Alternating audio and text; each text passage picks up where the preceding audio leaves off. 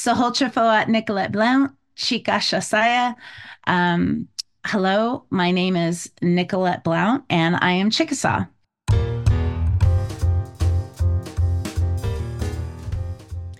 Welcome to the Confidently Creative podcast with me, your host, Jason Ward. My guest on this episode is an incredible woman called Nicolette Blount, who's just finished writing uh, Savage, which is a brand new musical. What makes Savage special is it is the first musical that I'm aware of that has been written from the perspective of the indigenous people in the land that we now call the United States of America. Nicolette is a member of the Chickasaw Nation. She tells us all about that. She talks about her creative process. She talks about what she went through to get this show produced and what her plans are for the future of Savage. It's a fascinating episode. Thank you once again for listening. And if you'd like to support my work, please consider taking out a free or paid subscription. Enjoy the episode. I am the composer, lyricist, and co writer for Savage the Musical, a musical about my great grandmother, Wanda Savage. And in a nutshell, um, Wanda was a vaudeville performer in the 1920s and a silent film actress. And the show deals with um, her rise and fall from fame, um, battling misogyny, racism, abuse, whitewashing, and ultimately having to give up her son in the process uh, because women didn't have many choices back in the 20s, especially if you were Native. And um, while vaudeville exploited her, Hollywood tried to erase her. And she ended up in a brothel and tried to, after all of that, and tried to start her life over. Wow. There's a lot to fit in one show. It is. It's a lot. I mean, at some point, it might end up having to be a movie script, but yeah, we've had to cut a lot and edit a lot and still doing. I mean, I think we're now on our eighth rewrite. I have oh. three songs that I'm trying to write at the moment. Um, and we've cut some things, and you know, it's a process, a long process. it is. And I was going to talk about that as well because I, I wanted to know, first of all, like what got you started on this? Because it was what was it 2017 that you began this? And was it just like a do you have a blank sheet of paper and say, Hey, I want to write a show, or was there something that I inspired you like a bolt from the blue? Probably a little bit of both. Um, yeah, it was probably I I mean, um, cousin of mine had written, well, I grew up with these stories of my great grandmother Wanda, and my cousin had written a and filmed a documentary about her and I remember watching that going, wow, this really needs to be a movie. And then I thought, wow, I, you know, I don't think I I could write a movie. Um, but then I thought, but actually, this could be a great musical. And at that point, I was a songwriter, I was a performer. I've been writing my whole life, like in terms of like books, nothing I ever published. Um, and I thought, well, I, sh- I should write a musical of this show and I I did. I had some help of some friends. I yeah, I I think my favorite quote is where there is fear, there's no creativity. And I have right. held on to that quote ever since I heard it, um, probably in my 20s. Um, and I've just always gone with my gut on things. And like in this situation, wanting to write this show, I just thought, you know what? I'm just going to go for it and see what happens. I'd never written a musical before, but here we are. when you thought of it being a musical, what what were your musical theater inspirations? Well, so my first ever Broadway show that I ever went to because I grew up in California.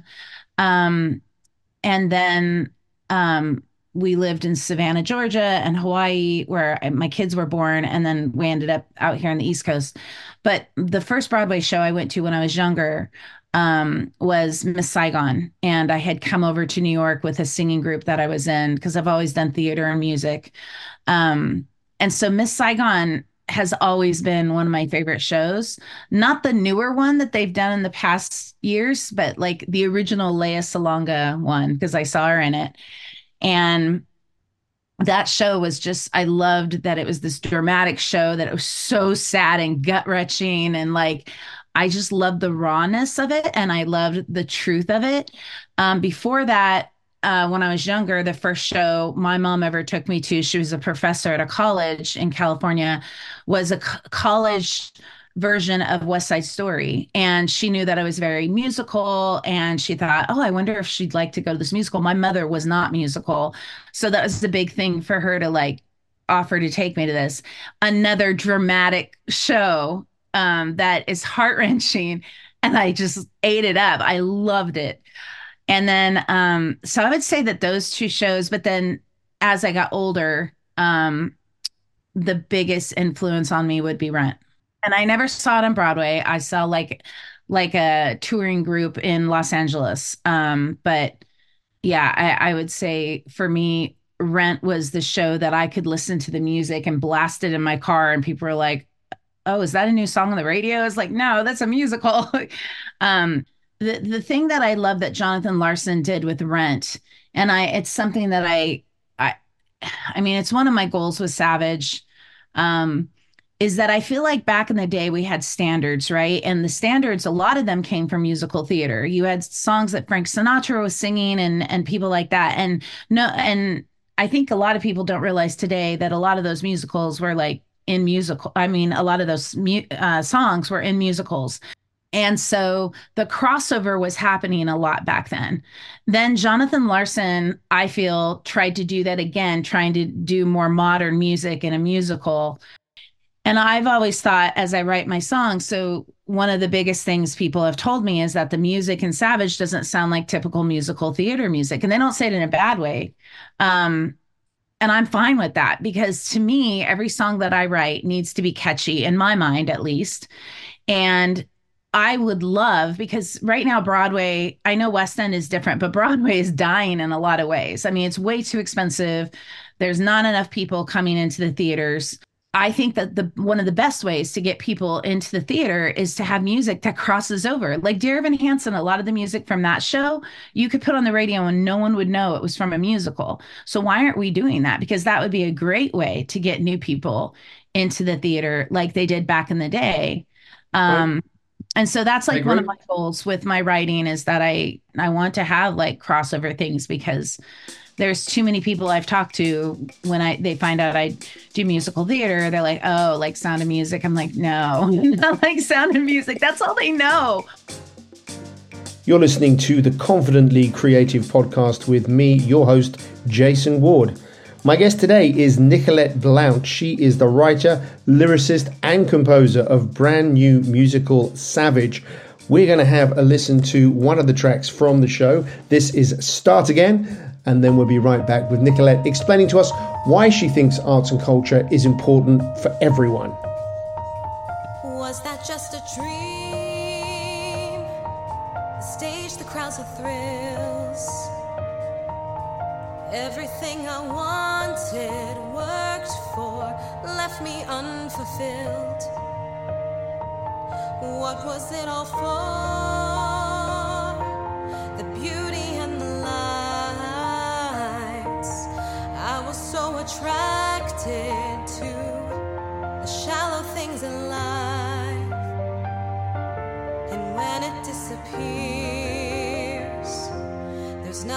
Left inside.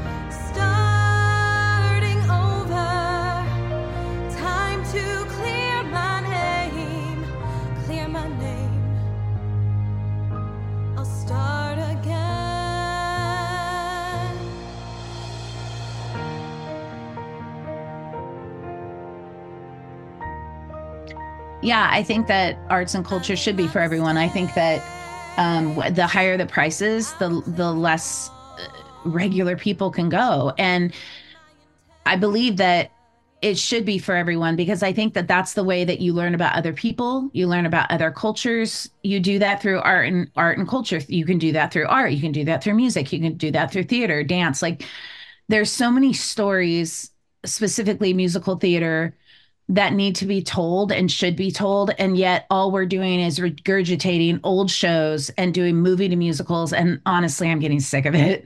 when there's so many new shows out there that have good content that are interesting and um can help people talk about new things like some of the things that savage deals with like how my grandmother was I don't think you can see it in that picture. That's a picture of her, but um, I have pictures of her where her face is white and her hands are darker than her face. Like they literally, and as she went to Hollywood, they made her more blonde, and um, that's something that like seeing a show like this, people can talk about, and maybe they didn't realize that happened at one point, and still kind sometimes does. Still, people try and present themselves as more white. Um, and it's something that can cause people to talk. Like i was in for a while i was i was in fashion design school. I've done a lot of things in the arts. Um, and i remember a teacher telling us to for inspirations for fashion they said go and look at art even art you don't like even art that causes you to feel angry or upset. Like that's important because you're getting a true emotion out of that. And i think theater is the same way. And there's so much new theater out there that we're just the p- producers are not taking a chance on thinking that they won't make money. But if you look at the shows that stay on broadway a long time and i don't know if it's the same way in west end but the ones that stay on broadway the longest are the shows that are original shows. The ones that are movie to musicals unless it's disney doesn't do very well for the long term. Right. No no i think that's a fair point. And um uh, like you're looking at a story that I don't think's been told in musical theatre, and we'll talk about the whole story of Wanda Savage in a second. So, no, I agree with you on arts and culture being uh, important for everyone. Um, also, I think they help people realize things about themselves. And I wanted to know from you because you said that you wrote songs before, uh, you wrote books, and now you've written a show. When when did you when did you realize that you were creative, or when did you realize you have a gift for creativity? My well my mom and dad said i used to stand i think there's pictures of me that i would stand in front of the mirror with a hairbrush and sing.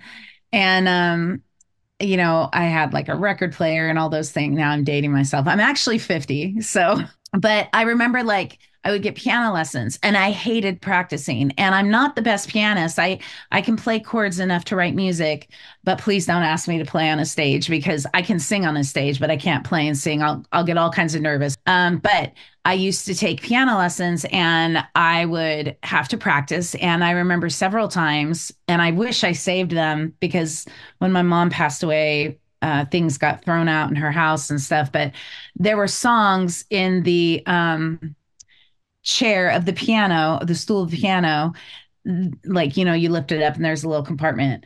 And I had songs in there I'd written when I was little. Just I didn't know what I was doing. I just would make up songs instead of practicing. and I didn't realize that I was a songwriter. Um, and so I've just always done music. I've always, in high school, me and my punk friend, uh, we would write zines. And then we um, also started writing books and um, where everybody died in the end. you know, nothing we ever published, just like we'd have our friends read it. And uh, yeah, I've just, as long as I can remember, I've been creative. And then I started writing, like officially songwriting in my 20s. Essentially, you've never really known a time when you haven't been creating. No. And even with like producing, which I've started doing, um, uh, and you're producing, are you producing off Broadway shows now? Yes, I was a co-producer on Regina Comet, which was um, a commercial jingle for Regina Comet, which was um, the first off-Broadway show after COVID to open.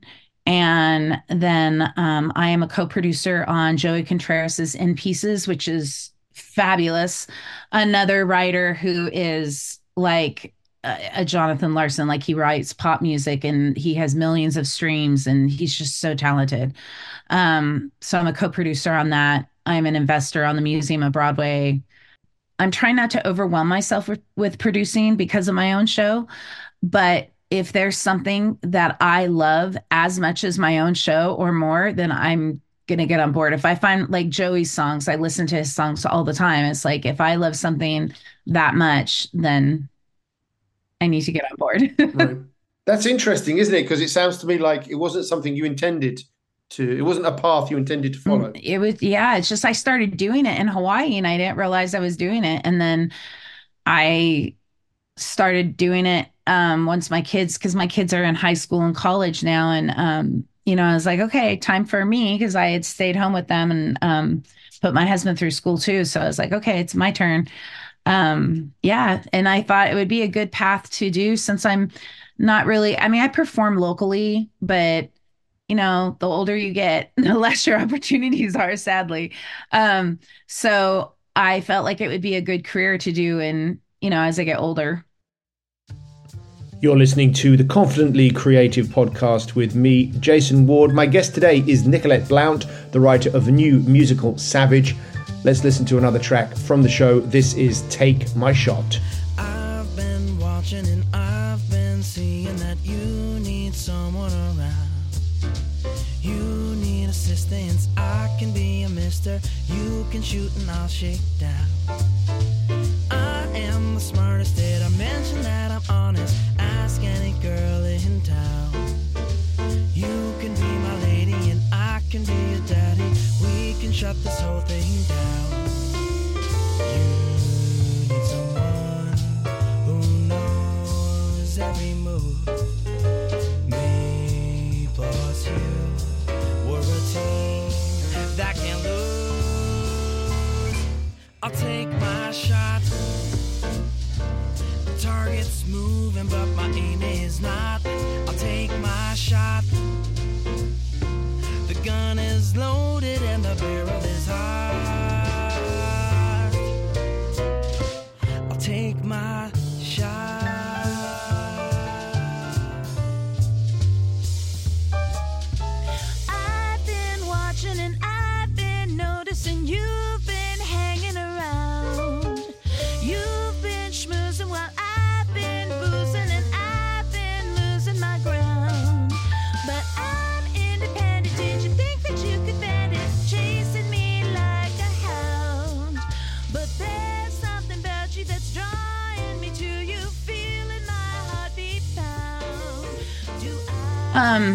Yeah, I think the other inspiration for this as well is that I know that my culture's language is dying. Um, the Chickasaw language is on the uh, UNESCO um, endangered language list. And around the time that I started thinking about writing the show, shortly before that, um, they started sending out to within tribal members um, Rosetta Stone to learn our language we have like i think now it's like 40 uh, elders left all over the age of 60 who are fluent speakers and they're they're dying you know? It seems like every once in a while i'll get a message on my facebook group that another elder died who was a fluent speaker.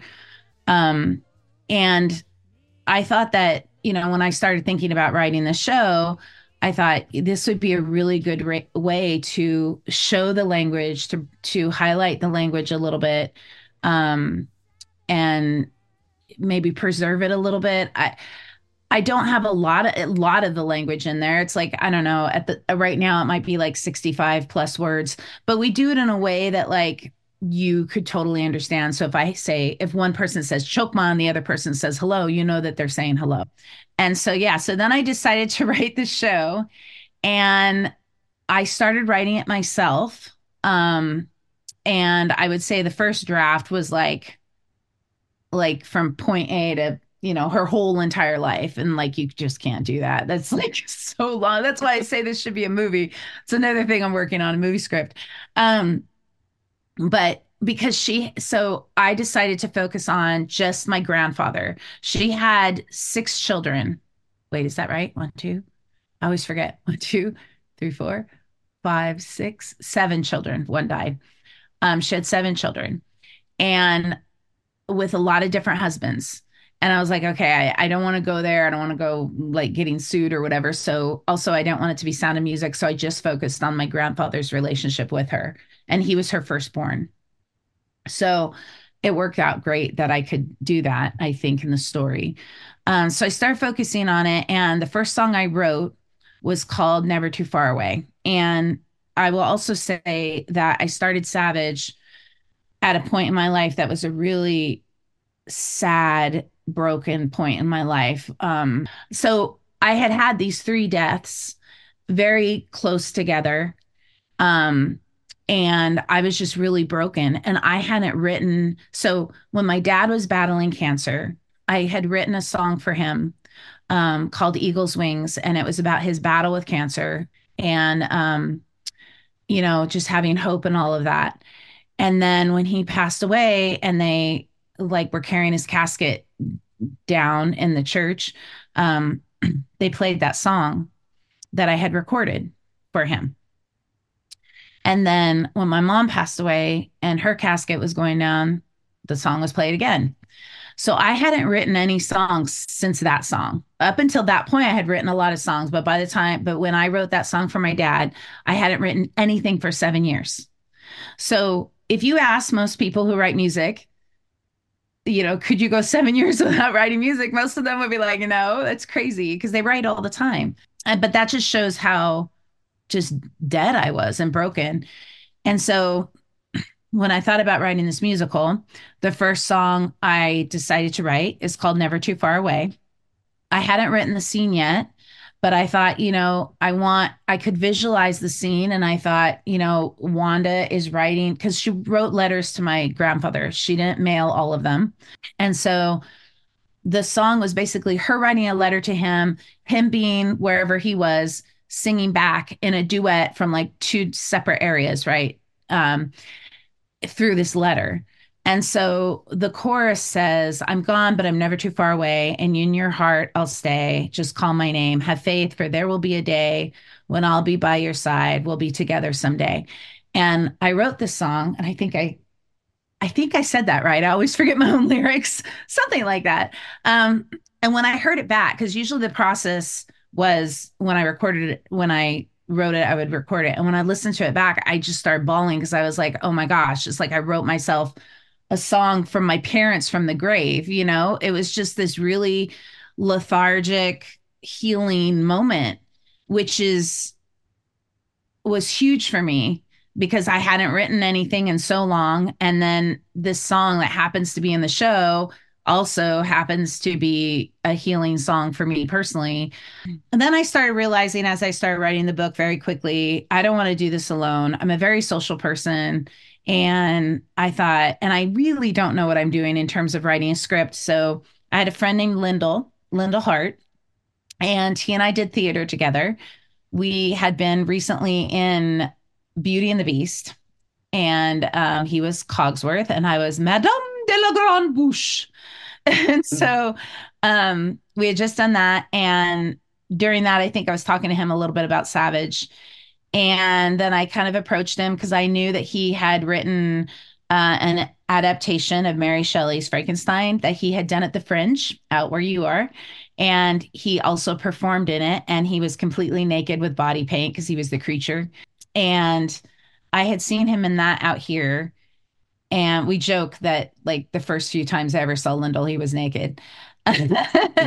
um, so then we started writing Savage, and I also started working with um, an arranger on the music, uh, John Wainelovich, and um, Lyndall and I. Uh, uh, uh, at first, we would work in person, and then we started realizing through COVID we could do this on Zoom. So um, we use Final Draft, and Final Draft is like, you know, you can use it in real time, even though you're not together. So we do that.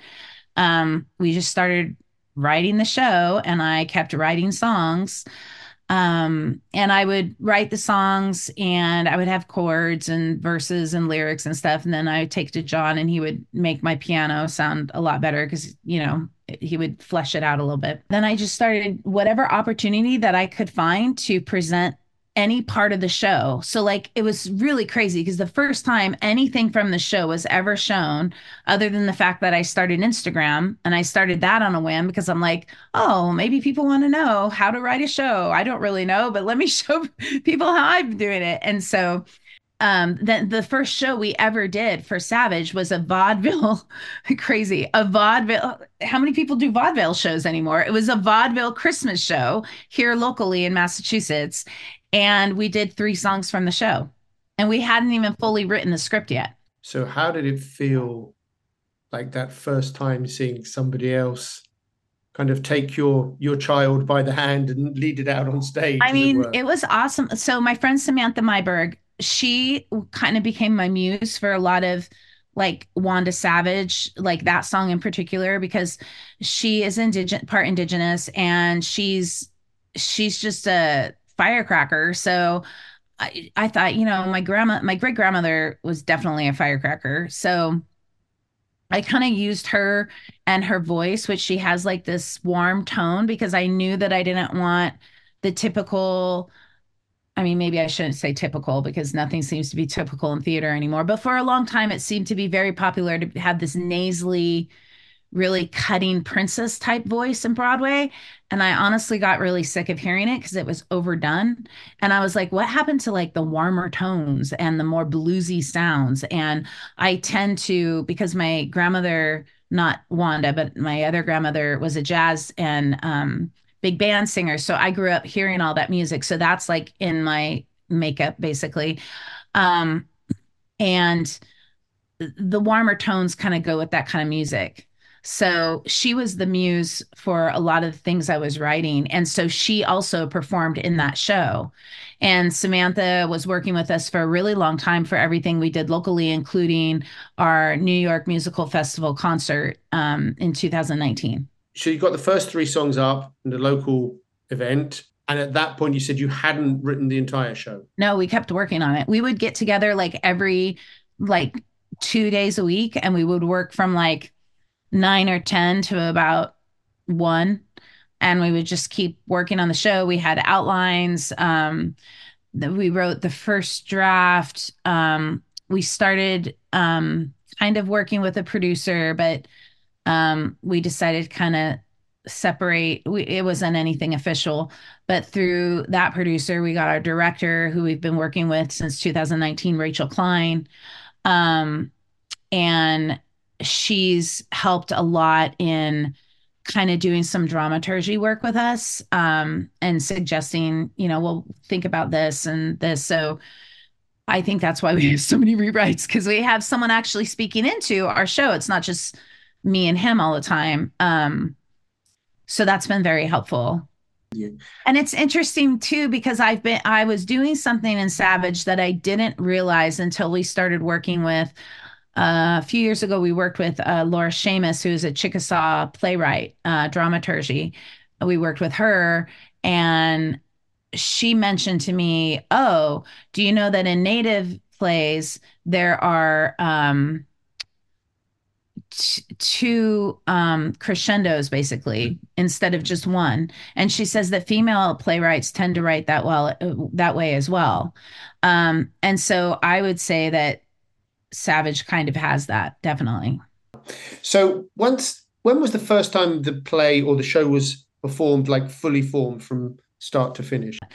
Um, so we had planned to do a full developmental production out here in Western Massachusetts. Uh, right, we were in rehearsals right when COVID hit. And then I thought, oh, this is just like a stupid little thing. So I even remember I have pictures too.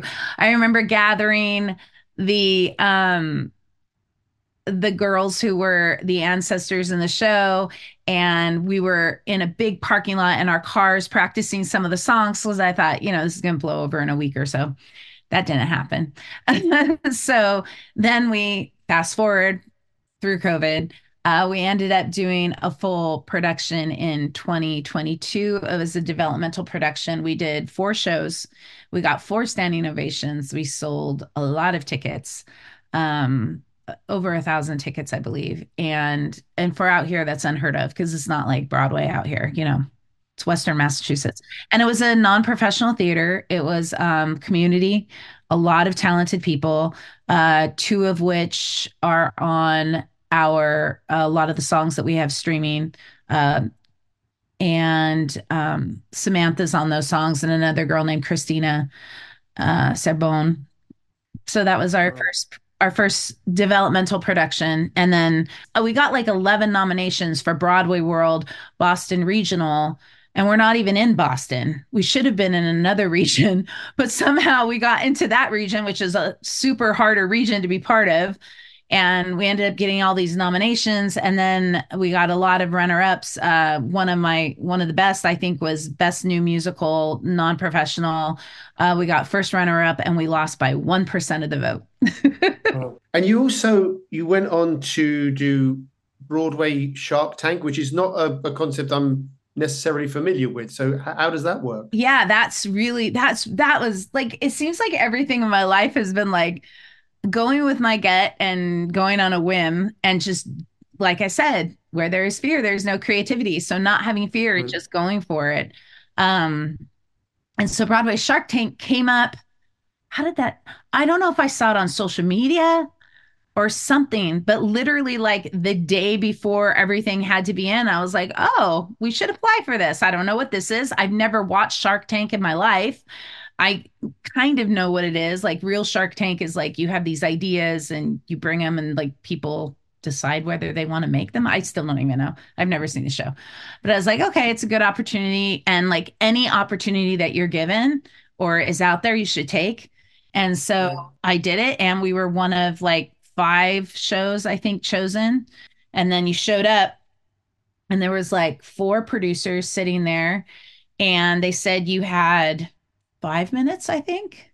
Well, anyways, it was enough time to perform two songs and uh, pitch the show. So we kind of split up the time in our minds, and we're like, okay, we're going to give ourselves a two minute pitch, and then the rest of it will be the music like that was I, I'm sure they're probably much more organized now, but because it was the first one, if I remember correctly, I want to say I found out one day that they had chosen us, and then like we had to be in New York like two or three days later and be ready to show the songs and everything. So I like I contacted Marissa Rosen, who is in Water for Elephants, that's opening on Broadway. And so I was like, please tell me you're available. Please tell me you're available. She's like, sure, I'll do it. And I was like, okay. And then I found out later that she literally ran to that thing after a reading with some huge names in Broadway. Uh, she is such an amazing person, an amazing talent. And then I also contract contacted um, Sandra Morante. Uh, she had been in some table readings with us and read as Wanda, and she is a fabulous singer, warm tone. Um, she also she recently was in the rock. Uh, she was in the the Rockette show in New York, not as a dancer but as a singer. So they both said they do it, and we kind of showed up. We didn't know what to expect. It was really scary, and we did it. Wow. It was like No, it's songs, amazing. And then we did our pitch, and then they and then the Right. question. Oh, this was kind of funny. So two of the producers, well, no, not two of them, three of them were arguing over the name of our show. One of them was like, "Oh, I don't know if I could." You know, produce a song with this, a show with this name. And then the other two were like, What? That's a great name. What are you talking about? So me and Lyndall are just standing there watching them have this discussion. And I'm just thinking to myself, well, number one, it's her name you know and and since then we've had like table readings with like a group of native actors and none of them have been upset about the name at all Because I think, um, as well as being someone's actual name, I think it describes what happened to her. It was pretty savage. it does and you have this play on words now right where this Yeah. name that used to be so bad is now kind of used in a good way a powerful way and in the show we show so that's not her original name and in the show we show how she took that name when someone tried to use it as a slur to her Right. She They would have called her a savage. yeah in, and they did as in not cultured. Yeah, yeah. I mean, Wow. I've seen pr- I've seen newsprints of my great grandmother um, that we've researched that called her like a redskin, just like no big deal. Like they literally say in print, another redskin hits the desk because she accidentally shot someone on stage. it's just Wow. That's is, is that story? Is that episode in the show? yes. I don't want to give away That's a- too much, but yes. No, no, no, no. Of course not. I learned long ago how to get that dough. You take what's yours, even if it's hers. That's the way it goes.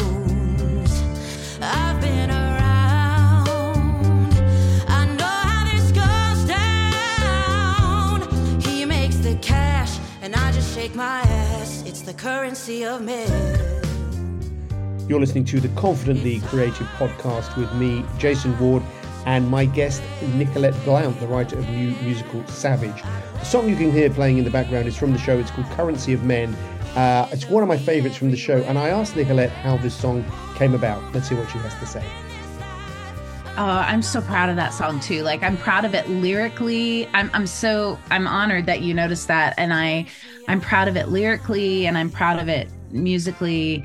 Um that was a song that I I think I was just thinking about how like women back in the day and maybe still today um especially in the 20s though women didn't have many choices so I was talking to a friend of mine who was a vocal coach of mine. Her name's Sharia Bissonette. She has done backup vocals for Elton John and like she's got crazy resume.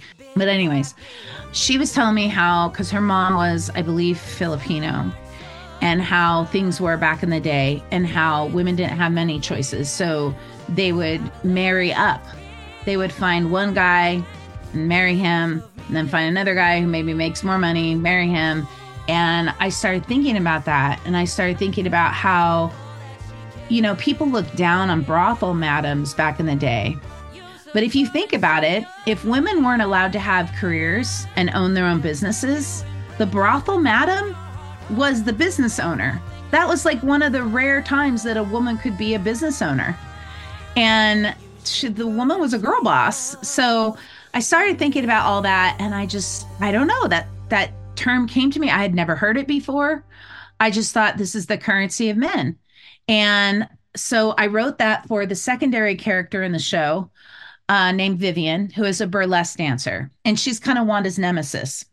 Vivian has talent in the burlesque, but she also is someone who has slept around and done what she can to get her a foot up in the industry. And so you see these two different women climbing the ladder of fame in two different ways.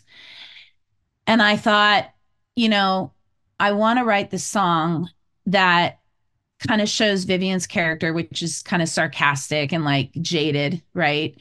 And I just I I usually write songs where this is so crazy. The music and the words come to me at the same time and then I figure out the chords afterwards.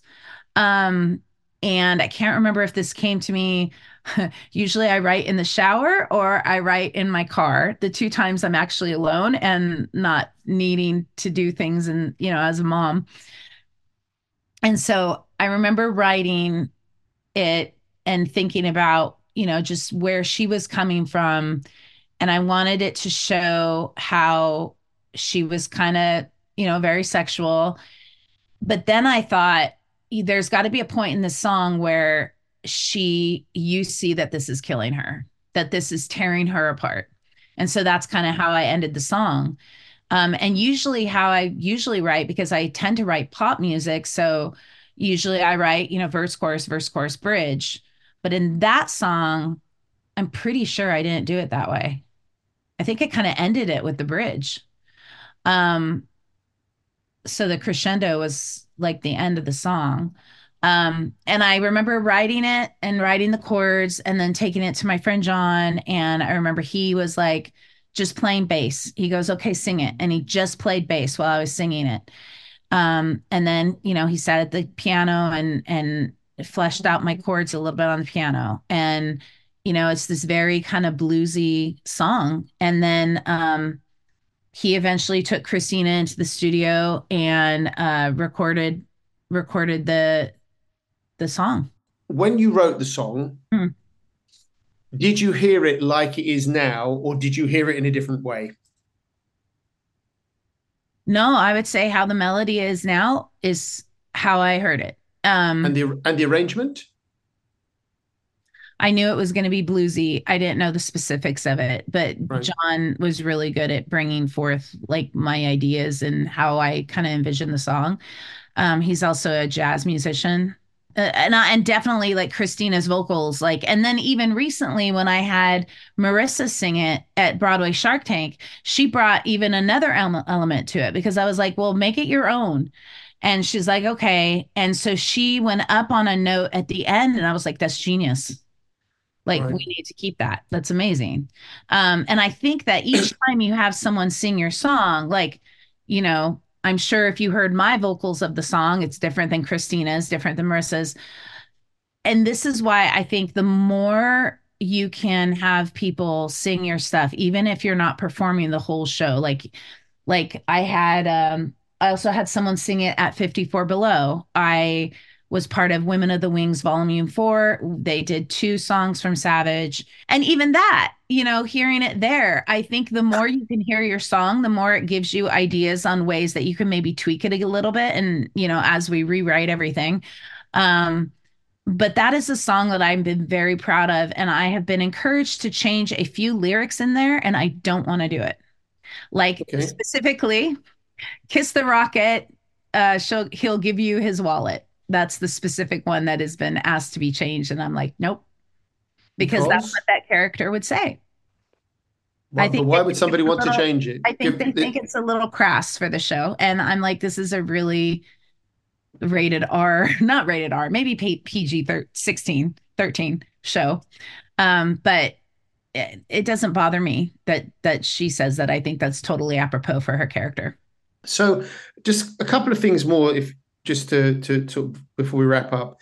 I do want to talk about representation because, and your show's not about representation, although it it, it represents people that are not talked about very much. I suppose my question is, why do you think there hasn't really been a show that's talked about Native Americans, Indigenous people? What what's what, I mean, it's such a huge part of the history. So why is it not there?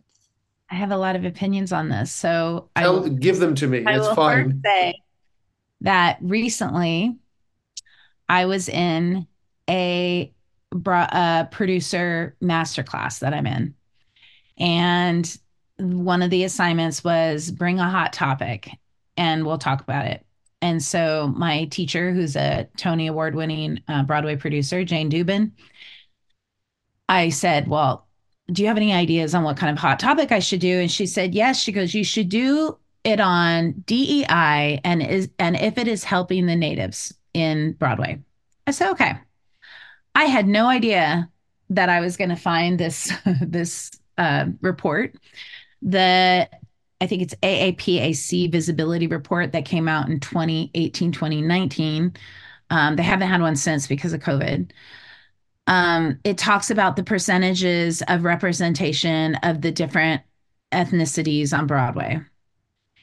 And I got sick to my stomach. And I have never been a social warrior.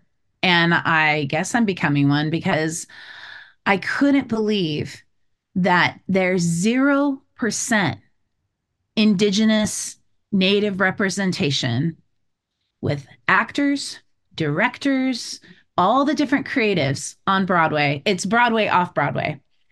The the native writers what the percentage was like 1% to 2% depending on what you were looking at. So basically Larissa FastHorse and maybe you know one other person.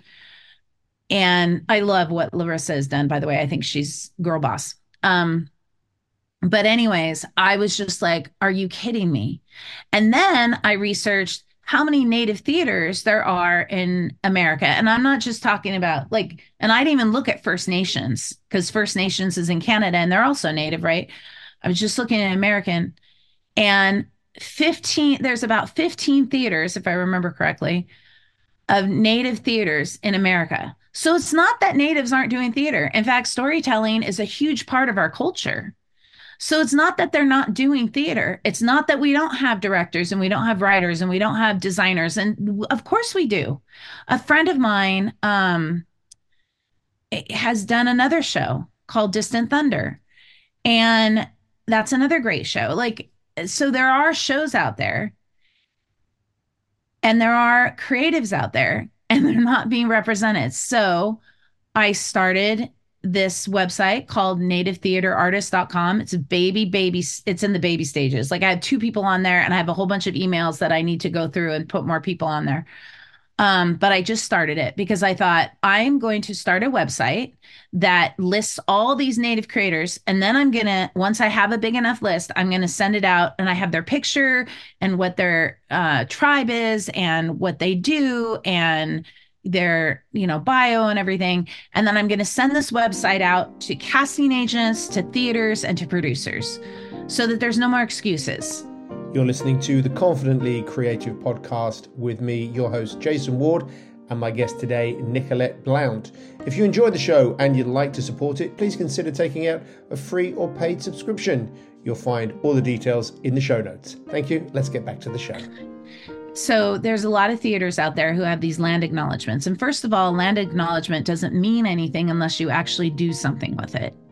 So, what is land acknowledgement? It's like we realize that we're on this tribe's land, and they usually have it on their webpage. Sometimes they'll have it in their playbills, but it's usually the webpage.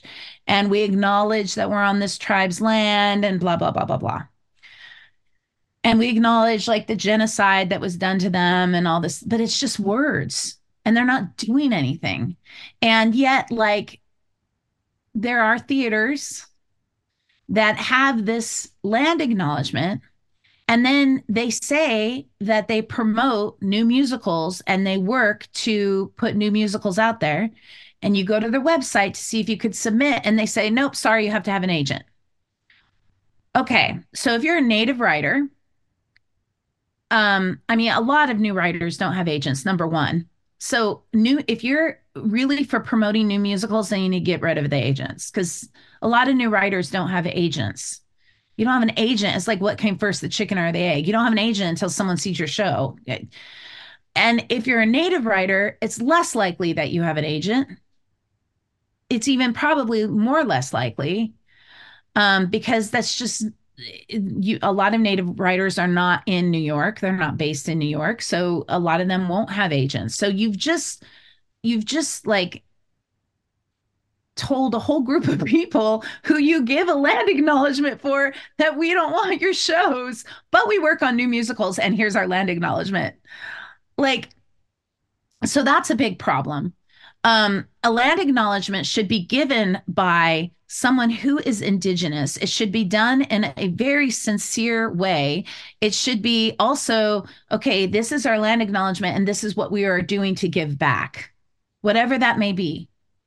Um, we're in contact with this tribe. We give this amount of money to them. We we we highlight native stories, like whatever you're gonna do.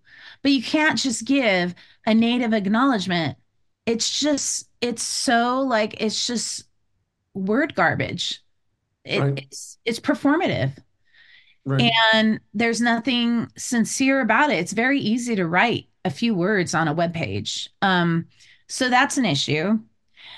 Well, I think people just aren't looking for native stories. Number one, I think it, in relation to all the other ethnicities, the natives are so small. Our our representation, uh, us as a people, um, is smaller than a lot of the other groups. Uh, native people don't um, speak out as much, especially the older generation. Um, I think in the new generation, you're seeing it more, but as a culture, um, and it's interesting because even if I had written a very um, specific native story, like I don't know. There's a lot of native stories about like the bear and the sun and all these different like nature type things that they put into a story and then there's an ending, right? And there but still there's all even if it was a story like that, there's always a lesson in these stories. Like so if people think, "Oh, we're not going to relate to a native story," that's just not true because there's always a lesson in these stories. Um I, th- I think what I would say is is it a native story or is it just a story? You know, I'm hoping that with Savage, like the story, t- if you were to look at the story as a whole, it's more of a story about a modern woman in the 1920s. And a lot of women are going to relate to this story. Um, men too, though, um, because we have the son aspect and dealing with the mother son issue. And then also in the second act, she has, as she's hiding her ethnicity, her co star is hiding his sexuality so we have that as well and so I feel like a lot of people will relate to it, but I think that Savage hopefully will be a good crossover in that because I feel like it's I don't want this to sound bad, but it's not overtly native. Like it's not like so much native that you're going to feel like, oh, it's just like, I don't even know how to relate to this. Like it is a modern woman who happens to be Chickasaw. Um, and hopefully maybe that will help people to open up to the idea of native stories. I, I think that, I think though, also the way that natives tell their stories, like I told you with the, the two crescendos of the story is a little bit different um, than what a typical play will look like. Um, and maybe people feel like they won't relate to that. I, I, I don't know. It's really sad because it's kind of like we'll just segregate them to their own theaters and they can do their their work over there in those 15 native theaters in the United States. Sure. And that's it's really messed up. But then you have on the kind of flip side of that, you have me coming in writing the show and people looking at me going, You don't look native. And it's like, why do I have to look? What do you think natives look like? If you go to Oklahoma, everyone in my tribe is like blonde, brown haired. Some look African American. Some have blue eyes. Some have green eyes. Some have brown eyes. Like we're so mixed nowadays there's no other ethnicity where you say to them how much how much black are you how much mexican are you no but they say that if you say you're native american how much native are you? Like like my percentages defines who i am. In our recent rewrite we put in this thing that our chickasaw governor Bill Anoatubby said and it's so perfect. He said what part chickasaw are you? Your hand your foot? No, if you're Chickasaw, you're Chickasaw. Just like if you tell someone you're American, it, it's it's another sad thing that we deal with, and I've dealt with it a lot within not my tribe, but within. Um, I've gotten a little bit of pushback. I've had to take my picture off my resume when I submit to things because a lot, you know, um, I'm blonde, and right now my hair is darker than it usually is, but I've had it really light a lot of my life and I have blue eyes. Well, they're not blue, they're actually gray.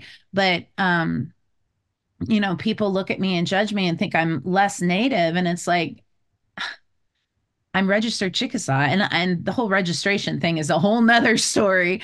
But you know, it it I, I think people think that every native is like dark haired, dark skin, dark eyes. There are some that way, but there's others who aren't.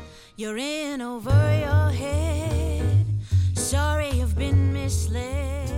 Thank you for listening to the Confidently Creative podcast. To wrap up this episode, I asked my guest Nicolette Blount what her hopes were for the future for her new musical, Savage. Oh, I have so many hopes. you know, I don't think every show is meant to be a Broadway show. I realize that and I acknowledge that, but this show is meant to be a Broadway show. I think that it has the music, has the the, the story. I I um one of the producers we've been indirectly working with, um, he's a great, great person. Uh, he's a friend of mine. His name's Cody Lawson. Um, I had sent him a video of the developmental production and it's it's not a good I mean the quality isn't very good or whatever but I had sent it to him and um he said that it it was and he wasn't saying this in a bad way he said that it's a show that he's never seen on Broadway before um so I definitely think that it is a show that has something to say it's unique you know I've been producing it myself my husband and I uh investing in it and producing um, um, that's not my intention. I don't want to be the lead producer of the show. If I have to, I have to, but I feel like it takes away from what I need to be doing with the show itself. And so I um the goal is to find a a producer who has enough time to take this show on, lead produce it. My heart of hearts tells me I would like a female producer, which I know are rare and far in between. However, I am fine with having a male producer with a female partner as well. Like I feel like there needs to be some female representation um, in the producing team because she is a female, um, and there's a lot of female issues.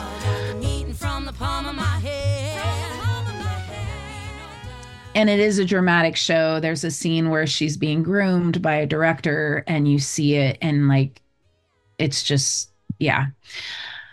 So, yeah, I think it's good to have a female on the producing team, other than myself. Um, and I, we have a few things coming up. I'm not supposed to say because I was literally given an email saying not to say because I guess they haven't told all the shows who are part of it, but we are semifinalists for a very, very big thing that's very well known, um, a developmental thing. Uh, a lot of Broadway shows have come out come out of that. So crossing my fingers for that. I don't know what will happen with that. Um, we're a finalist for another thing. We keep putting our stuff out there. Um, so the goal is to get it up and running at a regional theater and then take it wherever it needs to go to try and get it to Broadway and develop it further. That's the dream. No, and I really hope So- you do it. I really yeah. hope you do it. I mean, I've even had someone from the West End reach out to me and I'm like, I never thought about having it in the West End because it's like, you know, a Native American story. But I guess if if someone's interested in it out there, then I'm willing to put it up wherever it, wherever the opportunity knocks and if it's a good opportunity and good fit. Thank you for listening to the Confidently Creative podcast with me, your host, Jason Ward. Thank you also to my guest today, the amazing Nicolette Blount, writer of the brand new musical Savage. All the links to the show and references to other subjects which we've talked about will be available in the show notes, so check that out. And also, you can listen to selections from the Savage soundtrack on Apple Music and Spotify. If you enjoyed the show and you'd like to support my work, then please consider taking out a free or paid subscription. I would really appreciate that. In the meantime, once again, thank you for your time. And if you'd like to feature on the Confidently Creative podcast, then just drop me a line. And we'll finish this episode with another song from the soundtrack of Savage. This is Warrior. When the dark seems to surround you, know